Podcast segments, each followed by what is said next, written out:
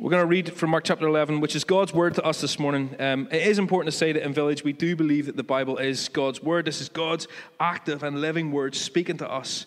So if you're a Christian this morning, what you're about to hear is God speaking to you this morning. Um, so after I read it, I'm going to say, This is the word of the Lord. And at home, wherever you are, you say, uh, Thanks be to God. Let's hear what God has to say to us this morning from Mark chapter 11, starting at verse 1. Now, when they drew near to Jerusalem, to Bethphage and Bethany, at the Mount of Olives, Jesus sent two of his disciples and said to them, Go into the village in front of you, and immediately as you enter it, you will find a colt tied on which no one has ever sat. Untie it and bring it. And if anyone says to you, Why are you doing this? say, The Lord has need of it, and will send it back here immediately. And they went away and found a colt tied at a door outside in the street, and they untied it. And some of those standing there said to them, What are you doing, untying the colt? And they told them what Jesus had said, and they let them go. And they brought the colt to Jesus and threw their cloaks on it, and he sat on it. And many spread their cloaks on the road, and others spread leafy branches that they had cut from the fields. And those who went before and those who followed were shouting, Hosanna! Blessed is he who comes in the name of the Lord. Blessed is the coming kingdom of our father David. Hosanna in the highest. And he entered Jerusalem and went into the temple. And when he had looked around at everything, as it was already late, he went out to Bethany with the twelve. This is the word of the Lord. Thanks be to God. Uh, I'm just going to pray for us uh, before John comes and uh, brings the word to us this morning. Heavenly Father, we, we thank you for your word. We thank you that, that you haven't left us uh, without a family, but you also haven't left us without instruction, um, that you communicate to us constantly through your word. Um, Father, this is more than just an ancient text that we've read this morning, but this is you, uh, by your Holy Spirit, speaking to us, your children, this morning. Lord, give us ears to hear. Lord, let this message not fall on deaf ears this morning. May we be changed by what we hear. Uncover the sin in our lives. Lead us into action to repent and be changed to be more like Jesus and to bring your gospel to the world around us. Father, we pray for John as he uh, brings this message to us this morning. Uh, Holy Spirit, empower him, be the wind in his sails, uh, speak through him. Father, I pray this morning that John would decrease so that Jesus would increase. Um, Heavenly Father, give us such a huge vision of Jesus this morning that we have no option but to fall down and worship Him and to change our lives according to Him. Uh, Lord, we love you and we can't wait to hear what you have to say for, to us this morning. In Jesus' name, Amen.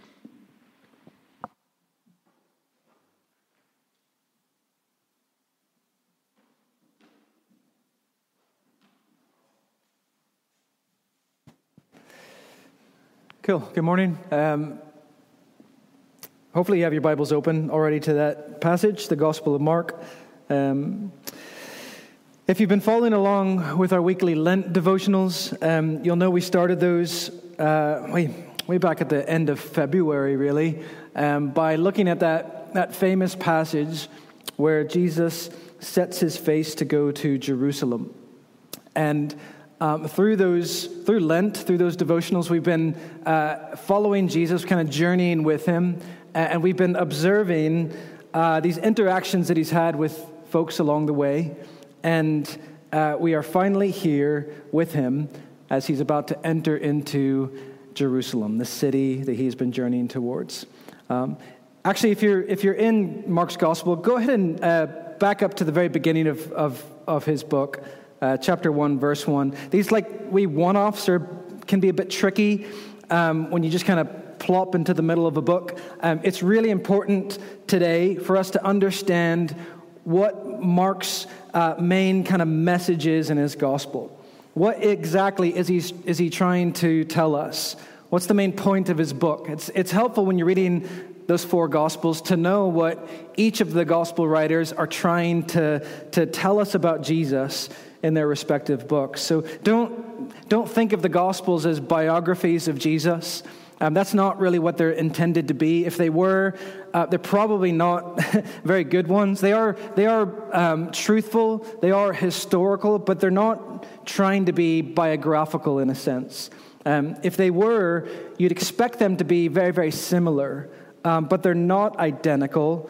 Um, some writers choose to include certain events that others don't include in there. Some may mention a certain event kind of briefly, while others might really lean in and, look at it very, very closely. And that's okay because instead of trying to give a, a detailed um, picture of the life of Christ, what the writers are trying to do is they're trying to tell us something very specific about Jesus. And Mark makes his focus of his book crystal clear uh, in his opening sentence. So, Mark 1 1 says, The beginning of the gospel of Jesus Christ, the Son of God. So that's it. That's, that's Mark's focus. He begins by saying, This is the beginning of this gospel, this, this revelation or this teaching about Jesus. And he calls him the Christ, the Son of God. So that's Mark's overarching theme for his entire gospel. That's what he's trying to get across to his readers that Jesus is the Christ, the Son of God. He's, he's the, the long awaited Messiah, the Savior who is the Son of God. Um, that's what he's writing to show us. Um, it's helpful to think of Mark's gospel really as a play with three different acts. So, Act 1 is really from chapter 1 to chapter 8, 26. Um, the, the first act is set in and around Galilee. And in that act, Mark is really, he's trying to answer that question who is Jesus? And he answers that question really by demonstrating that Jesus is the Christ, the Son of God. So he, he demonstrates that by including a lot of miracles. So you have Jesus uh, demons, healing the sick. He is uh, commanding uh, storms to stop with his words. He's, he's walking on the sea. Uh, he's feeding groups of thousands of people with essentially a happy meal. He's, he's raising people from the dead. So, Mark is demonstrating in that section that Jesus is the Christ, the Son of God. Act 2 is really from chapter 8, verse 27 to the end of chapter 10. And the setting moves away from Galilee more into the Gentile regions. And he moves on from demonstrating who Jesus is to clarifying who he is. So that section opens up with that conversation between Jesus and his disciples, where he asks them, Who do people say I am? So again, his, his, he's trying to answer the question, Who is Jesus? And his disciples say, Well, people think you're John the Baptist, or, or some say you're Elijah, or some say you're uh, one of the prophets. And then he asks them, Who do you say I am? And Peter says, You are the Christ. And he says, Don't tell anyone just yet. And so he's, he's clarifying in that section who he is. He foretells his death and his resurrection a couple times. He, he, he's clarifying to his disciples what it means to be a follower of him. Um, he's talking a lot about faith and, and following him in that section. And then Act 3 uh, is really, we're going to look at the beginning of that today. It's from chapter 11 to the end. And the setting moves to Jerusalem. Um, so he's demonstrated that Jesus is the Christ, the Son of God. He's moved on to clarify what he means by that. And in this section, he's proving it to be true. He's demonstrating, clarifying, and proving that Jesus himself has this claim that he is the Son of God, the Christ. And here, Mark is proving it to be true. Um, when you're reading the Gospels, uh, it's important to, you're meant to read them backwards. So you're meant to, to read them in light of how they end. Um, my wife Jenny does this. She, uh, she does this with books and movies, and it winds me up. if, if Jenny gets a, a new book, she'll actually read the last chapter first, or she'll read the last couple of paragraphs uh, first to see how it ends, and then she'll go back and start from the beginning. Uh, or if we're watching a movie or we have a new series, she'll have it up on Wikipedia just to see how it ends first because she hates not knowing. She, she's just she's too nervous watching it. Um, I say you're completely ruining the story, but that's actually a good technique when you're reading the Bible. Um, it, it's meant to be read backwards. It's what makes sense of the whole thing is to read it in light of Jesus' death and resurrection. And that is exactly what this last act of Mark is all about. So I encourage you to pay close attention. Um, notice about a third of the entire Gospel of Mark is about Holy Week. Um, there's, there's 16 chapters, it's not a long book. And at chapters 11 to the end, pretty much cover the final week of the life of Christ. um, which is pretty crazy, isn't it? This is Jesus is 33 ish at the time of his death, resurrection, and ascension. Mark has three decades of this person's life to, to tell us about, and he spends a third of his book talking about one week of his life. Um, all four of the gospel writers do this to varying degrees. They all zoom in and, and slow down on this last week. John spends half of his whole book about this on this last week. So you don't really have to be a Bible scholar to get it. Um, you can, anyone can read these books and pretty easily go, well, it seems like the last week of his life is pretty important. It's almost as if the main thing Jesus came to do was to die. And Mark would say, Bravo, you, you get it. You get what I'm trying to tell you. Um, and, and so as we enter into Holy Week, uh, let's slow down and we're going to look at this opening scene where Jesus makes his way into Jerusalem. Um, I'm going to read it one more time because it's, it's only 11 verses. So, chapter 11, verse 1. Now, when they drew near to Jerusalem, to Bethphage and Bethany at the Mount of Olives, Jesus sent two of his disciples and said to them, Go into the village in front of you, and immediately as you enter it, you will find a colt tied on which no one has ever sat. Untie it and bring it. If anyone says to you, Why are you doing this? say, The Lord has need of it, and will send it back here immediately. And they went away and found a colt tied at the door outside the street, and they untied it. And some of those standing there were saying to them, What are you doing untying this colt? And they told him what Jesus had said, and they let them go. And they brought the colt to Jesus, and they threw their cloaks on it, and he sat on it. And many spread their cloaks on the road, and others spread leafy branches that they had cut from the fields. And those who went before and those who followed were shouting, Hosanna! Blessed is he who comes in the name of the Lord. Blessed is the coming kingdom of our father David. Hosanna in the highest. And he entered Jerusalem and went into the temple. And when he had looked around at everything, as it was already late, he went out to Bethany with the twelve. Remember Mark's big idea. This is what he's trying to tell us is that Jesus is the Christ, the Son of God. Keep that in your minds. And, and when you read this text, um, what we see is that Jesus understands this. Jesus himself, he believes himself to be the Messiah, the Son of God. Jesus gets it. We also see that the crowds that are with him kind of get it, and then the rest of the city don't really at all. So Jesus gets it, the crowds that are with him kind of get it, and everyone else couldn't really care less. So let, let me explain why that's true by looking at our text. Um, firstly, Jesus gets it. He believes himself to be the Messiah, uh, the Christ, the Son of God.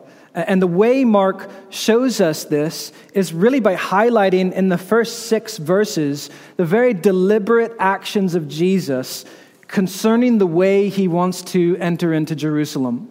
Now, if this is the time of the Passover, um, this is this incredibly important Jewish festival where, where Jews from all over would make this pilgrimage to Jerusalem. It was customary, really, for the final stage to be completed by foot. Um, but Jesus very deliberately chooses to enter in another way. And Mark really wants to show us that Jesus believes himself to be the Christ because of the way, the, the way he enters has immense messianic significance. In other words, the way Jesus himself is arranging his entry into Jerusalem, the way he chooses to come in, is exactly the way the Old Testament prophets said the Messiah would enter in. Um, so let's look at it. Verse 1 uh, When they came to Jerusalem, to Bethphage and Bethany at the Mount of Olives. So, as we saw much earlier, Jesus had set his face towards Jerusalem. This was his destination. This is where he, he has been uh, kind of journeying towards. And, and, he's very deliberately chosen his route. And he's decided to enter in from the east, from the Mount of Olives. Um, and it's important for us to understand that in the Old Testament, the Mount of Olives is designated as this place of uh, future revelation of God's glory. And, the rabbis associated this place uh, with the coming of the Messiah, particularly because of a prophecy found in Zechariah 14. Um, I'm going to reference a lot of kind of Old Testament passages. Um, if you want to write them down uh, and you can go back and look at them later, um, that'd be great. Um, that prophecy is Zechariah 14, 1 to 9, which it describes this future time when the Lord will go to battle for his people. And it says this On that day, his feet shall stand on the Mount of Olives that lies before Jerusalem on the east, and the Mount of Olives shall split in two from east to west. Um, now, the splitting of the earth wouldn't happen until Good Friday, but they expected the Messiah to come by way of the Mount of Olives, and that's precisely what Jesus chooses to do. Let's keep reading. Um, they drew near to Jerusalem, Bethphage, Bethany, the Mount of Olives. Jesus sent two of his disciples and said to them, Go into the village in front of you. Immediately as you enter it, you'll find a colt tied on which no one has ever sat. Untie it and bring it. If anyone says to you, Why are you doing this? say, The Lord has need of it. We'll send it back immediately. And they went away and found a colt tied at that door outside the street, and they untied it. Some of those were standing there, What are you doing? T- untying the colt. And they told them what Jesus had said, and they let him go. Um, now, in these 11 verses describing Jesus' entry into Jerusalem, why does Mark spend six of those verses talking about this donkey, talking about this, this colt, this young donkey? Why does he so obviously want us to see that Jesus is choosing to arrive not by foot, but instead is arranging his arrival by way of riding on this colt? Well, it's because this colt has even more messianic significance. Jesus is, is clearly intending to conform his entry to these messianic prophecies. Um, the most clear one is Zechariah 9 9, this text about the coming king of Zion. Um, it says, Rejoice greatly, O daughter of Zion.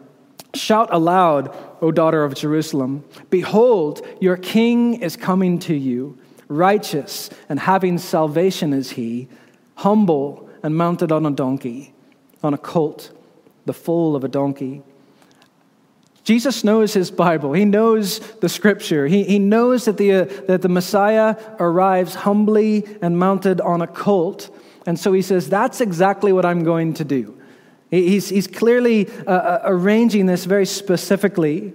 Um, I, I, think sometimes because we just don't know uh, our Bibles as well as, as these people did, as well as Jesus did, we sometimes read this and go, wow, look, look at how these, these prophecies all just kind of magically line up. This prophecy that was made thousands of years before just happened to come true for Jesus. Jesus knew the scriptures. He, he knew how the Messiah would come, so he decides, This is how I will enter in. He's very deliberately arranging these circumstances because he believes himself to be the Christ. Um, I, have always kind of read this passage as another example of Jesus' divinity. Wow, he, he just knew exactly where the colt would be. He knew that it would be where it would be tied up. Uh, he knew uh, what to tell uh, these people standing around. Maybe it's some kind of you know Jedi mind trick. This is not the donkey you're looking for. Um, maybe maybe he's, he just uh, supernaturally arranges all of this because he's God.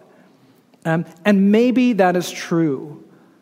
Or he could have just arranged this beforehand. If this is, if this is Bethany, where he sends his disciples to get his colt, he's, he's very familiar with Bethany. This is where his friends, some of his best friends, live Mary, Martha, Lazarus. This is where he, he, he raises Lazarus from the dead. He's been here.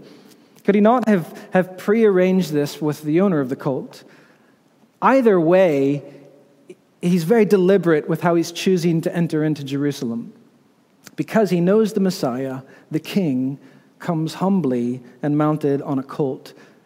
So, this is precisely what he does. Um, I, want, I want you to notice the, the detail that Mark gives here as well. Um, anytime you're reading your, your Bibles, it's, uh, it's helpful to, to look out for repetitive words or, or phrases. Um, usually, that's a, a good sign that there's, there's something important we're meant to, to pick up on. Uh, the, the author's usually trying to tell us something with these repetitive things. And, and Mark is doing that here. He keeps repeating the fact that this donkey is tied and it's untied. You see how, how often he, you're going to go, this donkey is tied, untied. If they say, Why are you untying it? Untie it. It's just over and over again. He clearly wants us to see something with this colt being tied and untied.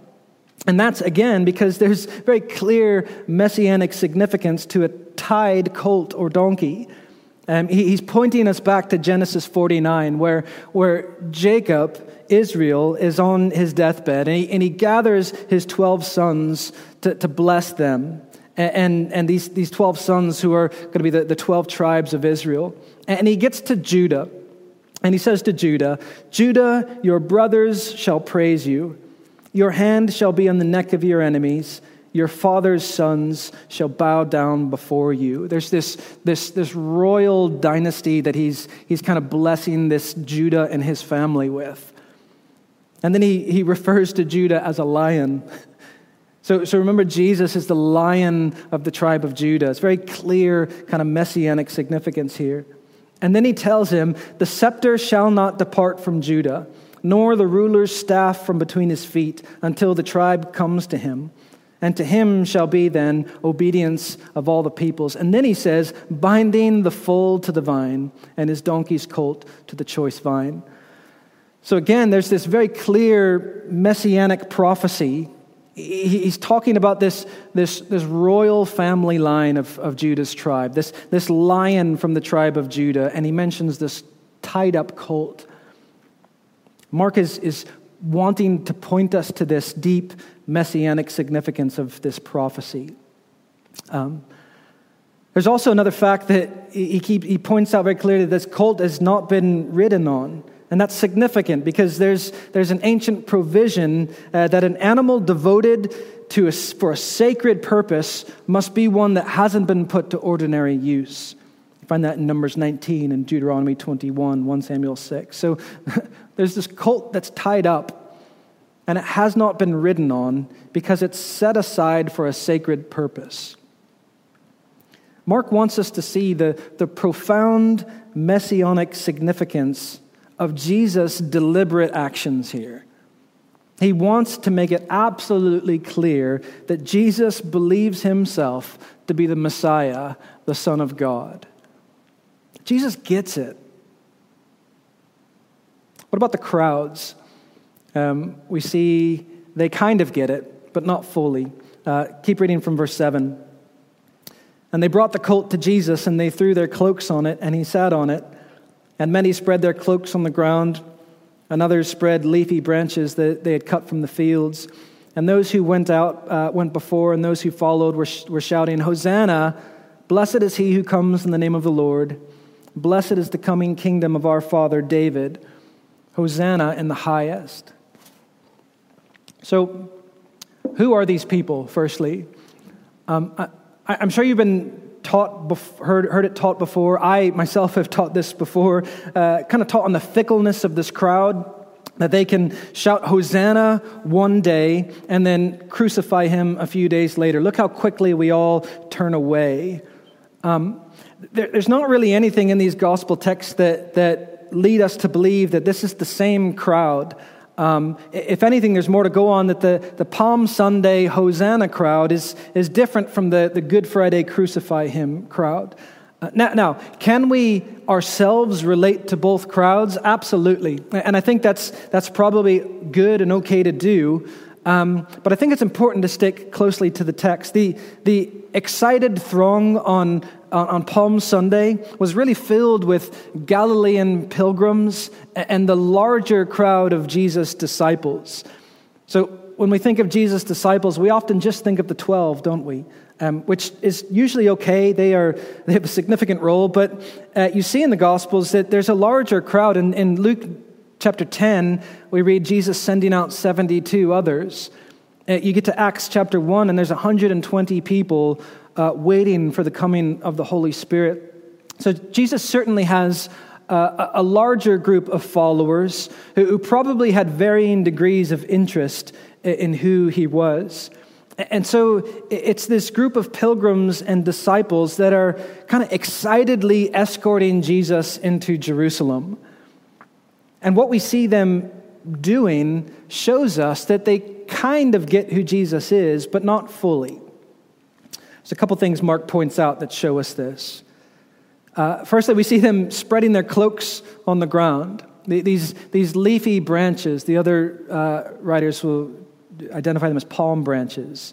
Um, this shows us that they kind of get it. Um, they, they, believe that, that Jesus has come to Jerusalem in, in a fulfillment of a prophetic mission, um, possibly even uh, some kind of messianic fulfillment, and they are treating him with appropriate honor in that way. So they're, they're spreading their cloaks, their, their, their, their branches before Jesus. It's really meant to mirror this royal, ceremonious welcome of a king. We see this exact same thing in, with the inauguration of King Jehu in 2 Kings chapter 9. Uh, verse 13, uh, that says, They hurried and took their cloaks, spread them under him on the bare steps, and they blew their trumpets and shouted, King, uh, Jehu is king. Mirrors what they're, what's happening here. So they, they get that Jesus' arrival is significant, that they're excited about it. They're even uh, welcoming him in as a king. Yet we also see that they don't fully understand. Verse 9 uh, and those who went before and those who followed after were shouting, Hosanna! Blessed is he who comes in the name of the Lord. Blessed is the coming kingdom of our father David. Hosanna in the highest.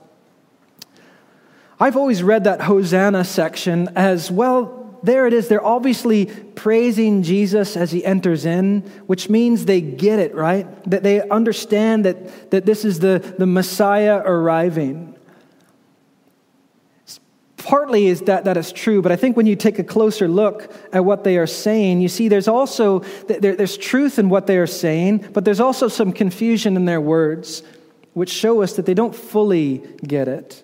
And what they are what they are actually reciting there are uh, is a Hallel song. Um, these, as the, the pilgrims would, would enter into Jerusalem, they'd sing these Hallel psalms. We, you can actually find them in Psalm 113 to Psalm 118. They, these hallelujah songs, songs of thanksgiving and praise. And they'd actually sing them uh, responsively to each other. So, so group A would recite one line, group B would sing the next line.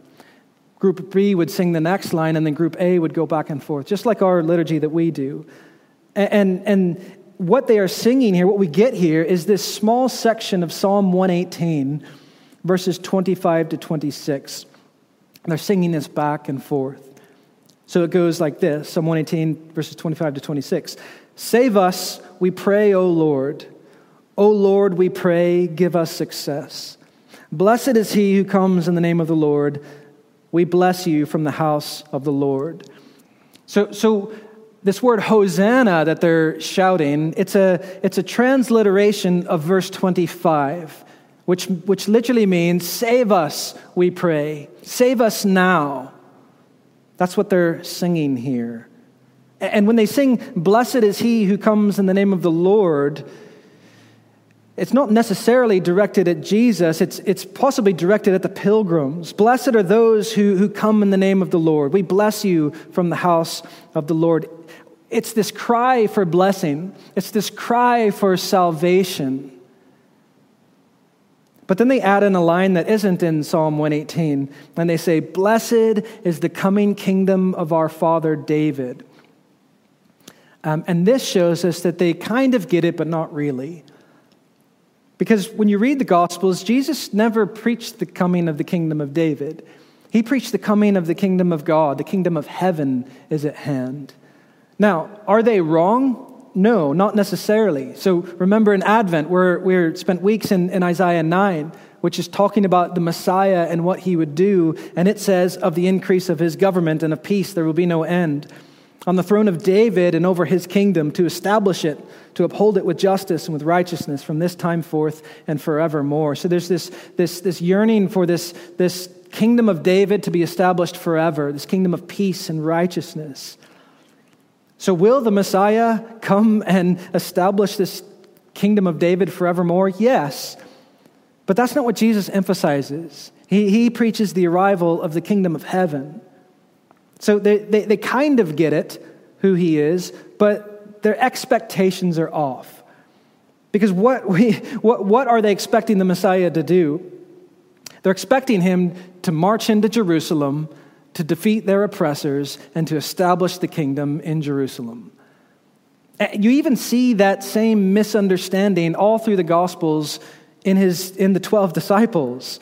They're constantly thinking of an earthly kingdom. They can't get it through, uh, they, they, they don't fully understand what he's talking about.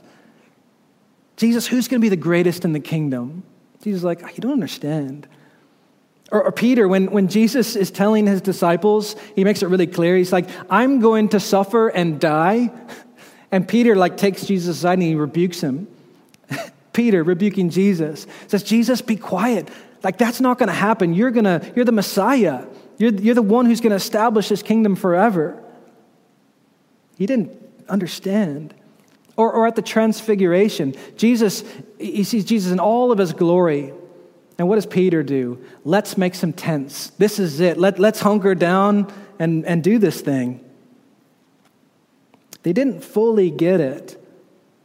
They, they certainly didn't understand what Jesus was coming into Jerusalem to do. Now, if you, if you read Psalm 118, if you keep reading that song that they were singing, you'd get the answer of what Jesus was going to do. Because the very next line of that psalm says, The Lord is God, and he has made his light to shine upon us. Bind the festal sacrifice with cords up to the horns of the altar. And that is exactly what Jesus has come to do. He will be the sacrifice bound to the altar.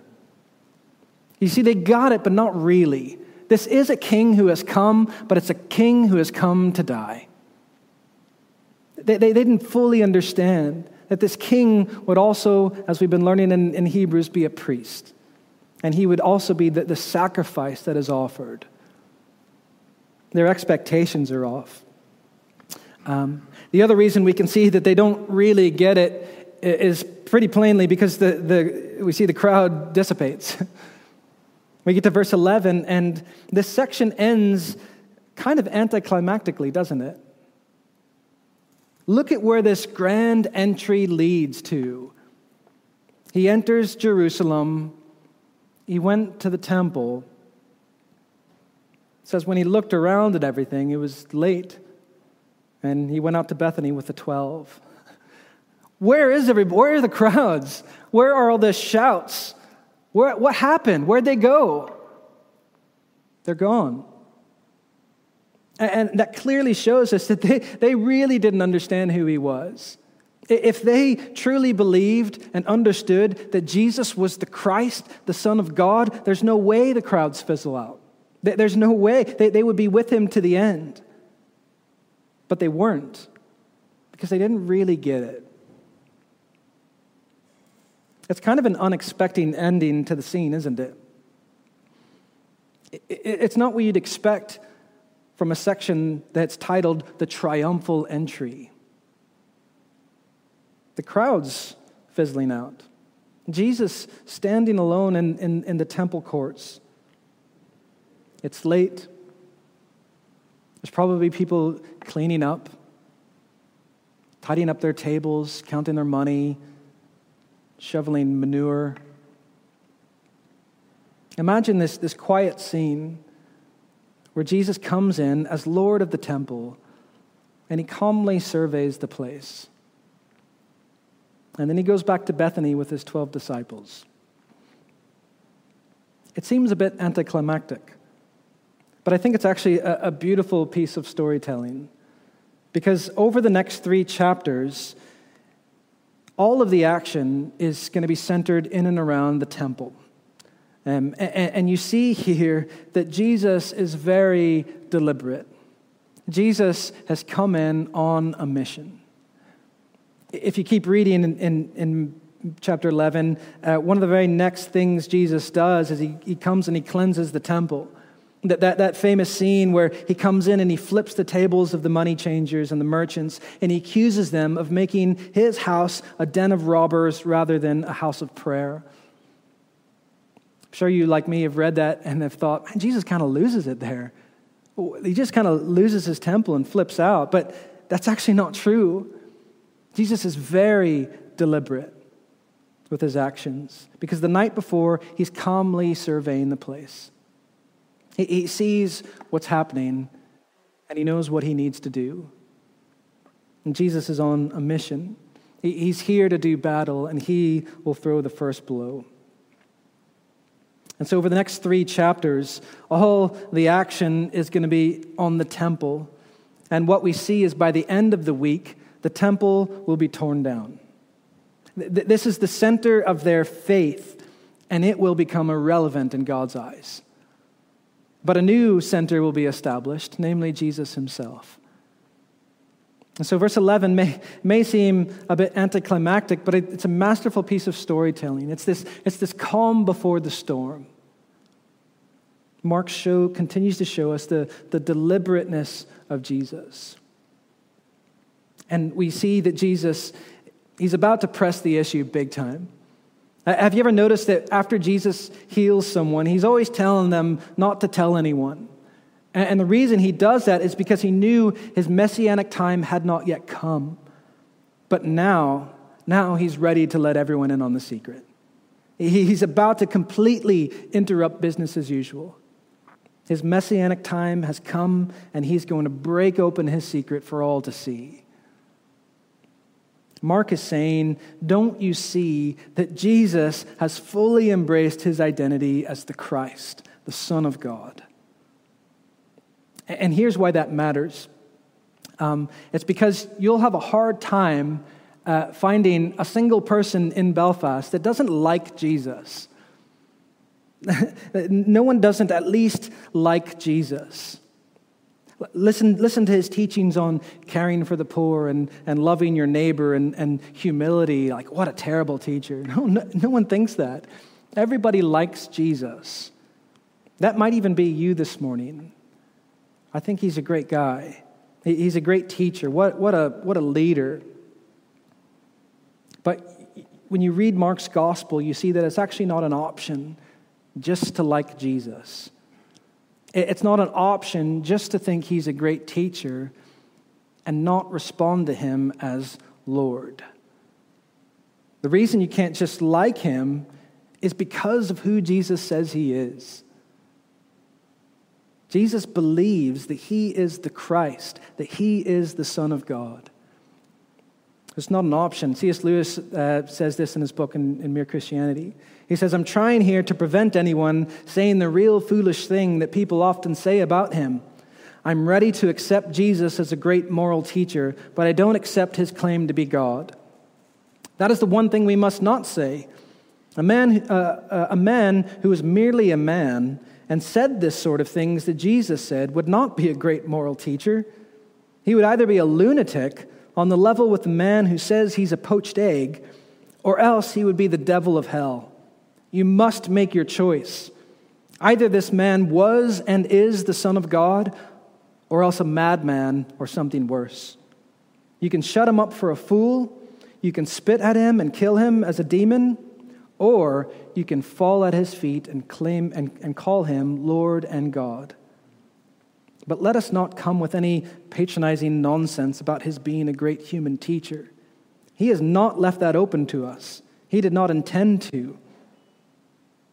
Now, it seems to me obvious that he was neither a lunatic nor a fiend, and consequently, however strange or terrifying or unlikely it may seem, I have to accept the view that he was and is God. Here's the great lie is that you don't necessarily have to be concerned with Jesus, or that you can be kind of concerned with Jesus. Here's the truth, though, is that there is nothing more important than what you do with Mark 1 1. Jesus, the Christ, the Son of God. Either that's true or that's false. If it's, if it's false, he's a madman. If it's false, then, then why are you investing any of your time with things concerning him? If it's true, then why are we not worshiping him with every bit of our lives? If we're honest, we can often be like the crowd, can't we? We can be so excited, so uh, impassioned and then the next moment, eh. On Sundays, we can, we can be so excited with the crowd. We can sing so loudly. You might even raise your hands a little bit. But then quickly we can become so distracted by other things. Here's one I'm a little embarrassed to, to share. There's times even um, I've been on our Monday prayer Zooms. Um, these, it's an hour of devotion and joining the saints in worship, in prayer. And it feels like 10 minutes because it's so sweet. It's such a blessing. It's the highlight of my week. But there are moments when I have pressed end meeting and a second later clicked up the old Netflix tab. So impassioned, and then so, what else can capture my attention? What else can satisfy me? But you see, there's no option to be like the crowds here. There's no option to be indifferent when it comes to who Jesus says he is. Either he's the Christ, the Son of God, or he's a lunatic. Here's my challenge for us this week, um, especially as we make our way through Holy Week, uh, is pay attention. Pay close attention to Jesus this week. Make it your main thing. Look at who he says he is. Look particularly at how he proves he's, who he says he is. And as Andrew said, we're having these Holy Week devotionals, these Zooms uh, every night, so Monday to Thursday. They're going to be at 8 p.m., 20 minutes max. Uh, someone will share a devotional, there'll be reflection and a prayer. Pretty simple. Um, I know that sounds like a bit of a hassle. I know a lot of us are on Zoom all day long. Um, but if there's any week where it should be okay to embrace a bit of disruption in our lives, um, in our evening schedules, then it's Holy Week. Let let this week be an opportunity to awaken yourself again to who Jesus is. What, what can you do just this week? Take it, a day, take it a day at a time to pay closer attention to who Jesus is. And then consider how you'll respond to him. How would our lives change if we truly believed that Jesus was the Christ, the Son of God? How would we decide to spend our waking moments? Where would our, our thoughts go as we lay our heads on our pillows at night?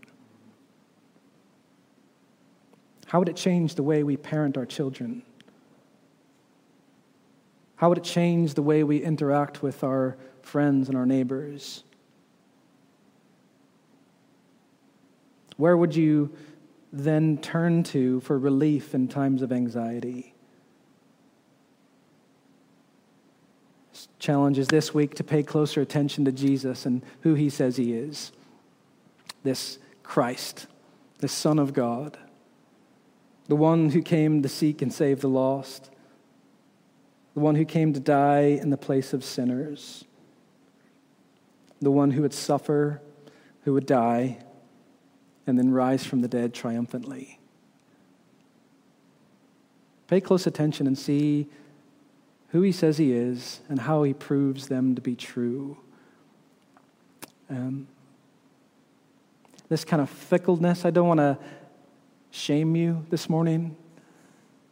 I want you to see what Jesus does in your life, though, when you go to him, when you turn to him as the Christ, the Son of God. And, and uh, I didn't really have where that was going to go until Alan shared that call to worship. And notice the difference between these crowds.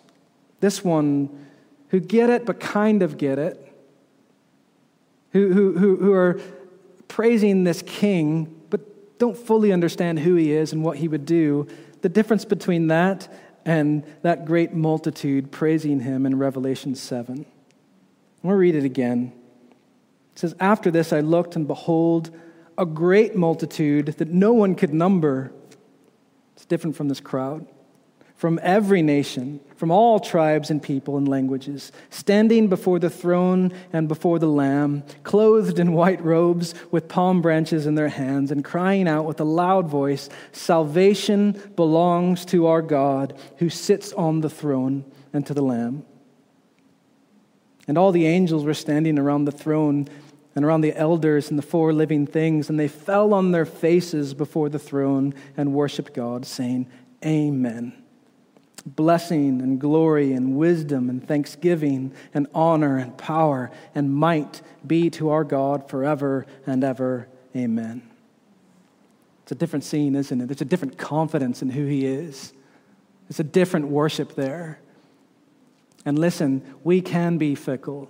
We can believe, and our, our belief can kind of uh, fade away a little bit. It's that prayer, I believe, help my unbelief. But you see, for those who continually go to Him, what He does in their lives. That one day we will stand before Him with such confidence, such praise and worship, this unwavering conviction of who He is on the throne. Can't wait for that. But this week, I just want to encourage you to, to pay closer attention who He is and how He proves that to be true. Let's pray.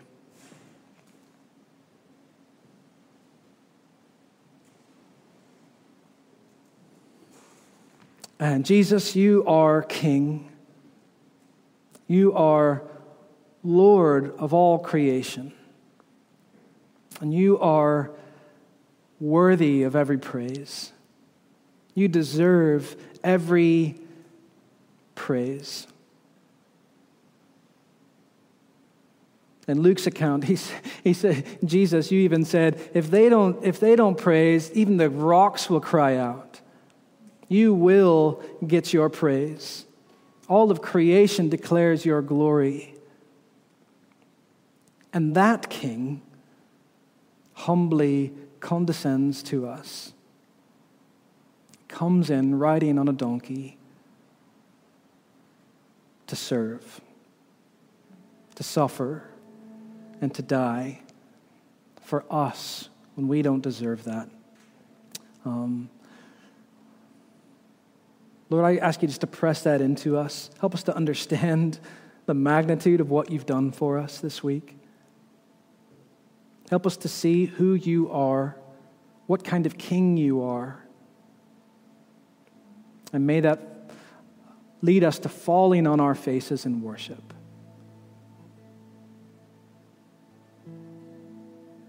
You are so good, Jesus. You are so kind. We thank you for your love. Thank you for the way you prove that love.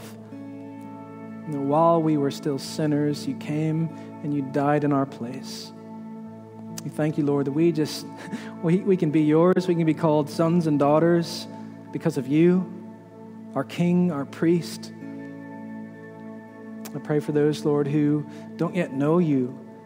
Lord, may they put their faith in you.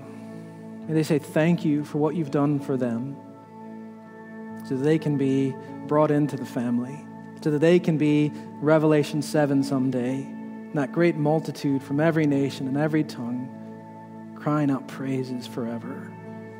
I pray for those uh, who, whose faith is weak, Lord. Pray for us that one moment we can be hot for you, and one moment we can be so fickle. Lord, we believe. Help us in our unbelief.